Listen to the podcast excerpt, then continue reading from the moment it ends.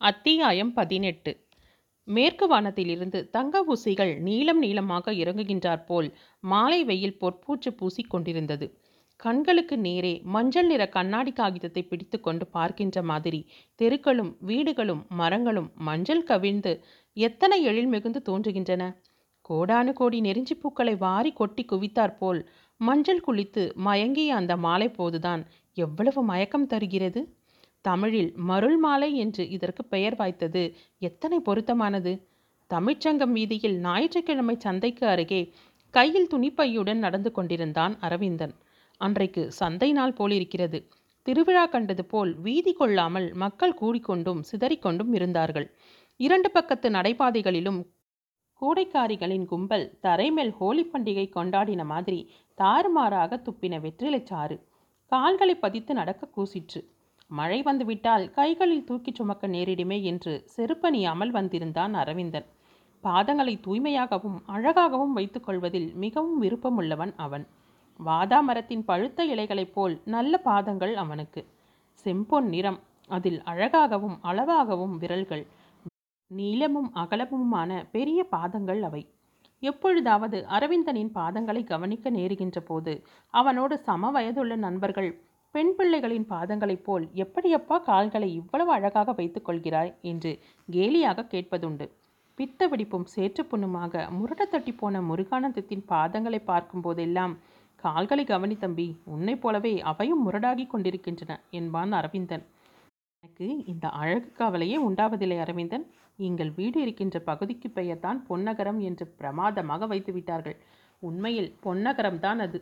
சேரும் சகதியும் மேடும் பள்ளமுமான அந்த தெருக்களில் நடக்கின்ற கால் இப்படி இல்லாமல் வேறு எப்படி இருக்கும்? என்று முருகானந்தத்திடமிருந்து பதில் வரும். பூரணி கொடைக்கானலில் இருந்து படிப்பதற்காக கேட்டிருந்த புத்தகங்களை வாங்கி கொண்டு வருவதற்காகவே அரவிந்தன் அப்போது தமிழ்ச்சங்கத்தை நோக்கி போய்க் கொண்டிருந்தான். ஆங்கிலத்திலும் தமிழிலுமாக ஏராளமான நூல்கள் நிறைந்த பெரிய நூல் நிலையம் மதுரை தமிழ்ச்சங்கத்தில் இருந்தது. பேராசிரியர் அழகிய சிற்றம்பலம் வாழ்ந்த காலத்தில் அந்த தமிழ்ச்சங்கத்தின் கௌரவ உறுப்பினராக இருந்தார். இதன் வளர்ச்சியிலும் முன்னேற்றத்திலும் அவருக்கு அதிக ஆர்வம் இருந்தது. அரை நூற்றாண்டு காலத்திற்கும் முன்பாக மூன்று தமிழ்ச்சங்கங்களும் அழித்த குறையை தீர்ப்பதற்காக ராமநாதபுரம் அரச குடும்பத்தினரும் பாண்டித்துறை தேவர் என்ற பெயருள்ளவருமான வள்ளலும் இந்த நான்காம் சங்கத்தை தோற்றுவித்தார்கள். செந்தமிழ் வளர்த்த சேதுபதி அரசர்களோடு பேராசிரியர் அழகிய சிற்றம்பலத்திற்கு இளமையிலிருந்தே நட்புறவுண்டு. ஒவ்வொரு நவராத்திரி விடுமுறையின் போதும் ராமநாதபுரத்தில் கலைமகள் விழா கவியரங்கத்திற்கு சென்று சிறந்த மரியாதைகளோடு திரும்பி வருவார் அழகிய சிற்றம்பலம். அப்பாவின் அந்த உறவும் பெருமையும் இப்போது பூரணிக்கு பயன்பட்டன. தன் வீட்டில் இல்லாத சில அரிய நூல்களை அவள் தமிழ்ச்சங்க நூல் நிலையத்தில் எடுத்து படிப்பது வழக்கமாயிருந்தது பூரணி கோடைக்கானலிலிருந்து எழுதியிருந்த கடிதத்தையும் புத்தகங்களை பற்றிய குறிப்பையும் காட்டிய உடனே நூல் நிலையத்தில் சுறுசுறுப்போடும் ஆர்வத்தோடும் புத்தகங்களை எடுத்து கொடுத்து விட்டார்கள். அரவிந்தன் அவற்றை பையில் நிரப்பிக்கொண்டு திரும்பினான். அச்சகத்தில் போய் அந்த புத்தகங்களை நன்றாக கட்டி கொடைக்கானலுக்கு மறுநாள் காலை பார்சல் செய்துவிட வேண்டும் என்று எண்ணிக்கொண்டு விரைந்தான் அவன். சந்தை சிறிது சிறிதாக கலைந்து கொண்டிருந்தது. ஞாயிற்றுக்கிழமை சந்தை என்று பேர்தானே ஒழிய வியாழக்கிழமையிலும் சந்தை கூடும். அங்கே தேசிய இயக்கத்தின் இயக்க காலத்தின் சின்னமாக திலகர் சதுக்கம் என்ற புது பெயரையும் ஏற்றுக்கொண்டிருந்தது அந்த சந்தை மைதானம். சந்தைக்கு வரும் வியாபாரிகள் காய்கறிகளை விற்று முடித்த பின் மாலை ஆறரை மணிக்கு மேல் அரசியல் சந்தை கூடுகின்ற இடமாக மாறிவிடும் அது. அதாவது பொதுக்கூட்டங்கள் அங்கே நடைபெறும். உணர்ச்சிமயமான பேச்சாளர்கள் தங்கள் முதலில்லாத சரக்கை விற்கின்ற இடமும் அதுதான். இப்படி பகலில் காய்கறியும் இரவில் அரசியலும் விலை போய்க் கொண்டிருந்த அந்த இடத்தின் வாயிலில் வீதி வழியாக திரும்பி வந்து கொண்டிருந்த போது எதிர்பாராத விதமாக முருகானந்தத்தை அங்கே சந்தித்தான் அரவிந்தன். என்ன அரவிந்தன்? தமிழ்ச்சங்கத்தையே பைக்குள் வாரி அடைத்து கொண்டு கிளம்பிவிட்டாய் போலிருக்கிறதே என்றான் முருகானந்தம். ஒன்றுமில்லையப்பா. பூரணி கோடைக்கானலிலிருந்து புத்தகங்கள் வாங்கி அனுப்பி வைக்கச் சொல்லி எழுதியிருந்தாள். அவளுக்கு அனுப்புவதற்காக வாங்கி கொண்டு போகிறேன். எனக்கு கூட கடிதம் வந்தது என்று சிரித்துக்கொண்டே களிப்போடு பேச்சைத் தொடங்கிய முருகானந்தம் மின்சார தொடர்பாற்றதும் பட்டென்று ஒளி நிற்கின்ற மா வானொலி மாதிரி உதட்டை கடித்து கொண்டு பேச்சை நிறுத்தினான். சொல்ல வேண்டாம் என்றிருந்ததை வாய் தவறி சொல்லியது போன்ற உணர்வு அவன் முகத்தில் நிலவியது. அரவிந்தன் அவன் முகத்தை கூர்ந்து கவனித்தான். உல்லாசமும் தடுமாற்றமும் கலந்த நூதனமானதொரு குழப்பத்தோடு தோன்றினான் முருகானந்தம். அரவிந்தனின் பார்வையை தன் முகத்தில் தாங்கிக் கொள்ள வியலாதவன் போல் தலையை சாய்த்து கொண்டு எங்கோ பார் பராக்கு பார்த்தான் அவன். மலராத பூவின் மகரந்த மனம் போல் அப்போது அவனுடைய முகத்திலும் கண்களிலும் இதழ்களிலும் நாணமும் கூச்சமும் கலந்து நிற்பதை அரவிந்தன் கண்டான். உனக்கு யாரிடமிருந்து கடிதம் வந்தது முருகானந்தம்? தனியாக உனக்கு வேறு கடிதம் எழுத இயலவில்லை என்றும் உன்னிடம் என் வணக்கத்தை கூறும்படியும் உன்னுடைய பூரணி அக்கா எனக்கு எழுதிய கடிதத்தில் எழுதியிருக்கிறாளே அப்பா. இந்த கேள்விக்கு பின் முருகானந்தத்தின் உல்லாச தடுமாற்றம் இன்னும் அதிகமாயிற்று. அரவிந்தன் விடவில்லை மேலும் அவனை துளைத்தெடுத்தான். என்னப்பா தம்பி என்ன சங்கதி? முகம் ஒரு மாதிரி கோணி கொண்டு போகிறது. கடிதம் வந்திருக்கிறது என்றாய். யார் எழுதினது என்று கேட்டால் பதில் சொல்லாமல் பராக்க பார்க்கிறாய்? ஒன்றுமில்லை அரவிந்தன். வந்து வந்தாவது போயாவது. ஆண் பிள்ளையாய் லட்சணமாய் கூச்சம் இல்லாமல் பேசு ஐயா. அந்த பெண் வசந்தா கோடைக்கானல் போய் சேர்ந்ததும் என் பெயருக்கு ஒரு கடிதம் எழுதியிருந்தது. அதைத்தான் வாய் தவறி உன்னிடம் சொல்லிவிட்டாயாக்கும். பலேடா தம்பி காதல் கதை ஆரம்பமாக இருக்கிறதா எத்தனை நாட்களாக இந்த கடிதம் எல்லாம் வந்து போகிறதப்பா? சத்தியமாக சொல்கிறேன் அரவிந்தன். எனக்கு ஒரு ஒம்பும் தெரியாது. அந்த பெண்ணாகத்தான். டே டே சத்தியம் என்கின்ற வார்த்தை ரொம்பவும் பெரியது. அதை இங்கே இழுக்காதே. இது சாதாரண காதல் விவகாரம் என்று வேடிக்கை பண்ணினான் அரவிந்தன். முருகானந்தம் சிரித்துக்கொண்டே தலை குனிந்தான். ஓஹோ அப்படியா சங்கதி? பதில் எழுதிவிட்டாயோ இல்லையோ? எழுதிவிட்டேன் என்பது போல் தலையாட்டினான் முருகானந்தம். அரவிந்தன் சிரித்தவாறே மேலும் கூறினான். இப்போதுதான் கொஞ்சம் கொஞ்சமாக புரிகிறது. அப்பனே சினிமா வம்பிலிருந்து இந்த பெண்ணை மீட்டு வர திருச்சி போய் திரும்பின அன்றிலிருந்தே நீ தானப்ப முதலி தெருவுக்கு அடிக்கடி போகத் தொடங்கிவிட்டாயே? அந்த அம்மா ஏதோ தைப்பதற்கு தருகிறேன் என்று வரச் சொன்னதாக அல்லவா போய்க் கொண்டிருந்தாய்? இதுதானா அந்த தையல் வேலை? இப்போதைக்கு என்னை விட்டுவிட அரவிந்தன். ராத்திரி ஒன்பது மணிக்கு மேல் அச்சகத்துக்கு வந்து அடி முதல் நுனி வரையில் எல்லா விவரமும் நானே சொல்லிவிடுகிறேன். திலகர் திடலில் ஆறரை மணிக்கு பொதுக்கூட்டம். நான் அதில் பேசுகிறேன் என்று பரபரப்பை காட்டிக்கொண்டு அரவிந்தனிடமிருந்து நழுவினான் முருகானந்தம். இந்த பொதுக்கூட்டம் தொழிற்சங்கம் சமூக தொண்டு ஏழைகளின் உதவி நிதிகள் இவையெல்லாம் இனி என்ன கதியடையப் போகின்றனவோ? நீ காதல் வலையில் நன்றாக சிக்கிக்கொண்டு விட்டாயே என்று அவனை கேலி செய்து அனுப்பிவிட்டு மனம் தாங்க முடியாத வியப்புடன் அச்சகத்துக்கு சென்றான் அரவிந்தன். உண்மையிலேயே இது மிகவும் வியப்பு தரும் செய்தியாகத்தான் இருந்தது அவனுக்கு. முருகானந்தத்திடம் கிண்டலும் வேடிக்கையுமாக பேசி அனுப்பிவிட்டாலும் பொறுப்புணர்ச்சியோடு நினைத்து பார்த்தபோது பயமாகவும் மலைப்பாகவும் இருந்தது அவனுக்கு. இந்த தொடர்பு பற்றி மங்களேஸ்வரி அம்மாள் என்ன நினைப்பார்? பூரணி என்ன நினைப்பாள்? முருகானந்தத்தின் பெற்றோர்கள் தான் என்ன நினைப்பார்கள்? சிறுபிள்ளைத்தனமாக அல்லவா இருக்கிறது? நாலு தடவை சந்தித்து சிரித்து பேசியும் பழகிவிட்டால் மனத்தில் இந்த அசட்டுத்தனமான கனவுகள் உண்டாகி விடுகின்றன. ராத்திரி அச்சகத்துக்கு வந்தால் முருகானந்தத்தை கண்டிக்க வேண்டும் என்று தீர சிந்தித்து ஒரு முடிவுக்கு வந்திருந்தான் அரவிந்தன். செல்வத்திமிரும் இருமாப்பும் நிறைந்தவள். ஆடம்பர அசட்டுத்தனங்களும் வெளிப்பகட்டும் உள்ளவள் என்று தான் வசந்தாவை பற்றி பூரணி சொல்லியிருந்தாள். அத்தகைய இருமாப்பு நிறைந்த பெண் உள்ளம் அதற்கு நேர்மாறான கொள்கைகளும் சாதாரண வாழ்க்கை வசதிகளும் உள்ள முருகானந்தத்தை நோக்கி எப்படி மலர்த்தது? எவ்வாறு நிகழ்ந்தது? சிந்திக்க சிந்திக்க அந்த இருவரின் இணைப்பு விளங்கா புதிராகவே தோன்றியது அவனுக்கு. கணத்துக்கு கணம் ஆசைகளும் விருப்பங்களும் மாறுபடும் சபலம் என்ற உணர்வே உனக்குத்தான் பெண் என்று மறுபெயர் சூட்டியிருக்கிறார்கள் என்றும் கருத்துப்பட ஹாம்லெட் நாடகத்தில் ஷேக்ஸ்பியரை எழுதியிருப்பது நினைவு வந்தது அவனுக்கு. உலகத்து அறிஞர்களின் பொன்மொழிகளை குறித்து வைக்கும் தனது நோட்டு புத்தகத்தில் இக்கருத்தை குறித்திருந்தான் அவன். எல்லா பெண்களையும் இந்த சட்டத்தில் அற அடக்க விருப்பப்படவில்லை. அவன் மனம் பூரணியைப் போல் அறிவு வளர்ச்சியிலும் தொண்டு தியாகங்களிலும் கரைந்து போய் சொந்த சபலங்களை மறந்து விடுகிறவர்களும் இருக்கின்றார்களே. அரவிந்தனின் சிந்தனை எதிரே வந்து கை நீட்டிய ஓர் இளைஞனால் கலைந்தது. சார் சாப்பிட்டு ஏழு நாளாச்சு சார். ஊருக்கு திரும்பி போகலாம் என்றால் கையில் காசு இல்லை சார். ஏதாவது உதவி செய்யுங்க சார். வயிற்று பசி தாங்க முடியவில்லை சார். இன்னும் சிறிது நேரம் ஒன்றும் சாப்பிடாமல் இருந்தால் இப்படியே நடுவீதியில் செத்துப்போய் விழுந்து விடுவேன் போலிருக்கிறது சார். என்றான் அந்த இளைஞன் கண்ணீரும் கம்பலையுமாக வேகமாக நடந்து கொண்டிருந்த அரவிந்தன் நின்றான். துவண்டு ஒடிந்து விழுந்து விடுகின்றார் போல் நின்ற அந்த இளைஞனை நன்றாக பார்த்தான். நாலைந்து தடவைகள் ரப்பரால் அழித்து எழுதின காகிதம் மாதிரி வாலிபம் வீறு குன்றி செழிப்பற்ற முகம். தொடர்ந்து பல நாட்களாக குளிக்காத தோற்றம். வேர்வை ஏற்றி அழுக்கடைந்த வேட்டி சட்டை. குழிந்து இமையடியில் பள்ளம் வாங்கி பஞ்சடைந்த கண்கள். இந்த நாட்டு ஏழ்மை இயக்கங்களுக்கும் பசி பஞ்சம் வேலையில்லா திண்டாட்டங்களுக்கும் பிரதிநிதியாக வந்தவன் போல் நின்றான் அந்த பஞ்சை வாலிபன் தன்னை காண்பவரிடத்தில் இரக்கத்தை உண்டாக்கும் குழைவை தன் முகத்திலும் தோற்றத்திலும் கைகளிலும் காட்டினான் அவன். அரவிந்தன் கேட்டான் உனக்கு என்ன ஊரப்பா? ராமநாதபுரம் சீமையில் வறட்சியும் பஞ்சமும் நித்திய ஆட்சி புரியும் பகுதியைச் சேர்ந்த ஓர் ஊரைச் சொன்னான் அந்த வாலிபன். எதுவரை படித்திருக்கிறாய்? எஸ்எஸ்எல்சி வரை படித்திருக்கிறேன் சார். டைப்ரைட்டிங் தெரியும். சர்வீஸ் கமிஷன் பரீட்சை எழுதினேன். தீரவில்லை. வேலை தேடி மதுரைக்கு வந்தேன் சார் அரவிந்தனுக்கு பரிதாபமாக இருந்தது. படித்து பரீட்சை எழுதிவிட்டு மனத்தில் வாழ்க்கையை பற்றிய கனவுகளோடு பள்ளிக்கூடத்து படியில் இருந்து இறங்கும் இளைஞர்களில் பெரும்பாலோர் இப்படித்தான் இன்று இந்த நாட்டில் பெரிய நகரங்களில் ஆரவாரமிக்க தெருக்களில் வயிற்றுக்கு பிச்சை கேட்டுக்கொண்டு திரிகிறார்கள். இவர்களுடைய மானத்தை காப்பாற்ற வரையில் பெருமைப்பட்டு கொள்ள என்ன இருக்கிறது இந்த நாட்டில்? என்று கொதித்தது அவன் உள்ளம். சார் பசி பொறுக்க முடியவில்லை. தனது இடது கையால் வயிற்றை பிடித்துக்கொண்டு வலது கையை நீட்டினான். அவன் ஜிப்பாப்பையில் கையை விட்டு முழு ஒரு ரூபாய் நோட்டை எடுத்து அவன் கையில் வைத்து ஏதாவது வாங்கி சாப்பிடு அப்பா என்று கூறிவிட்டு திரும்பி பாராமல் வேகமாக நடந்தான் அரவிந்தன். தன்னையே அந்த இளைஞனின் நிலையில் வைத்து எண்ணி பார்த்து வருந்தினான் அவன்.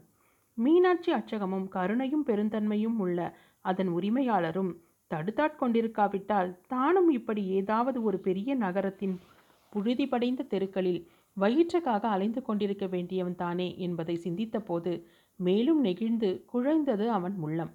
கையில் தமிழ்ச்சங்கத்து புத்தகங்கள் கனத்ததை விட மனத்தில் அதிகமாக கனத்த சிந்தனையோடு அச்சகத்துக்குள் நுழைந்தான் அரவிந்தன்.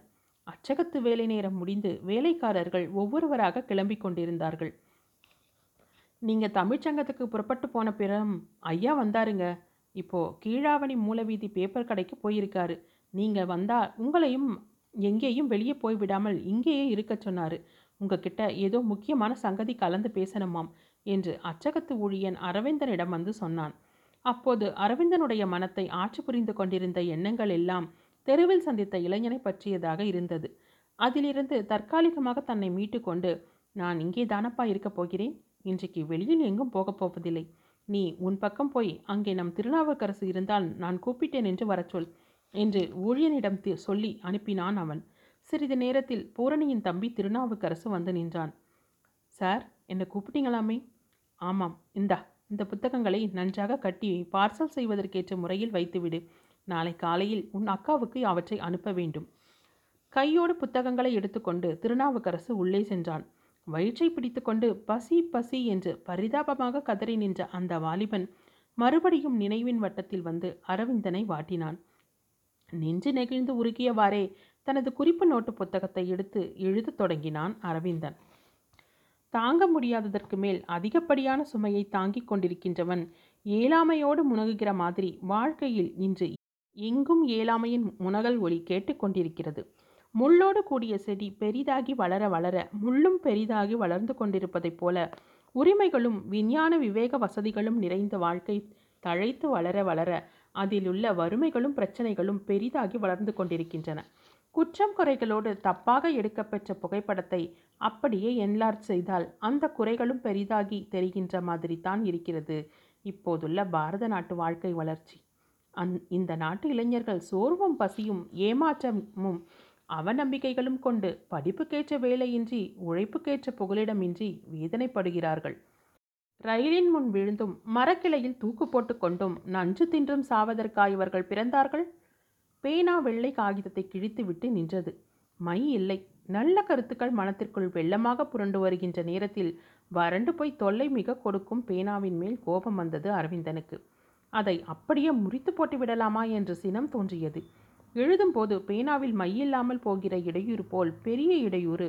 உலகத்திலேயே வேறு எதுவும் இருக்க முடியாது என்ற கொதிப்புடன் மேசை இழுப்பறையை திறந்து அவன் மைக்கூட்டை எடுத்தான். நீர் வறண்டு தரை தெரியும் வெயிற்காலத்து வானம் பார்த்த பூமி கிணறு மாதிரி மைக்கூடும் காலியாக இருந்தது. பொறுக்க முடியாத எரிச்சல் முண்டது அவனுக்கு.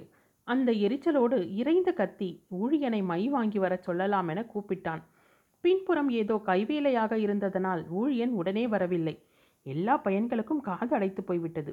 எல்லாம் நாமே போய் வாங்கி கொண்டு வந்தால்தான் உண்டு என்று தனக்குத்தானே சொல்லிக்கொண்டு எழுந்து வெளியேறி மேலக்கோபுர தெருவில் திரைப்பட நிலையத்துக்கு அருகில் இருந்த ஷாப்பில் போய் மைப்புட்டி வாங்கி கொண்டு திரும்பினான்.